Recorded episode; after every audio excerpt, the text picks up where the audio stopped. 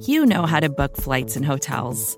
All you're missing is a tool to help you plan that unbelievable travel experience. That's why you need Viator. Book guided tours, excursions, and more in one place. There are over 300,000 travel experiences to choose from, so you can find something for everyone. And Viator offers free cancellation and 24 7 customer support for worry free travel. Download the Viator app now and use code Viator10 for 10% off your first booking in the app. Find travel experiences for you. Do more with Viator. Good morning and welcome back to the SB Nation NFL Daily Kickoff. I'm Steven Serta. Let's get you caught up on Thursday, May 19th. NFL Daily Kickoff is brought to you by DraftKings. DraftKings Sportsbook is an official sports betting partner of the NFL. Download the DraftKings Sportsbook app today and use code SBNNFL for a special offer when you sign up.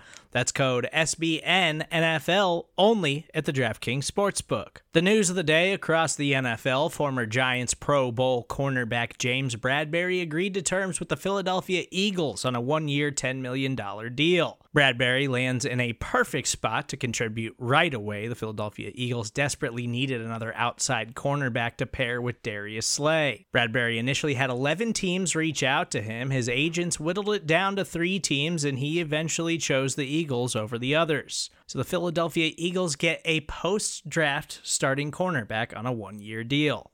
The Buffalo Bills Foundation and NFL Foundation are taking initial steps to help the Buffalo's East Side community heal in the wake of Saturday's targeted attack against the black community. The foundations are combining to donate $400,000 to support the community in the wake of the horrific hate crime this past weekend. A combined $200,000 will go to the Buffalo Together Community Response Fund.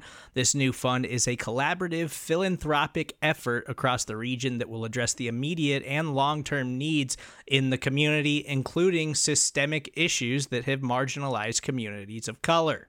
On Wednesday, it was also announced the NFL will hold a diversity seminar Monday in Atlanta.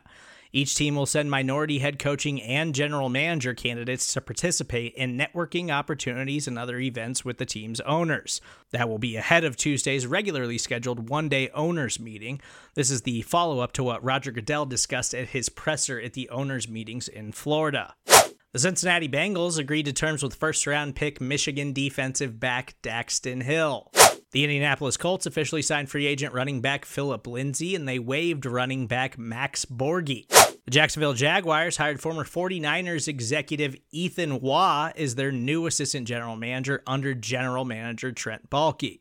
The New York Jets agreed on Wednesday with 10th overall pick Garrett Wilson on a four year, fully guaranteed $20.55 million deal.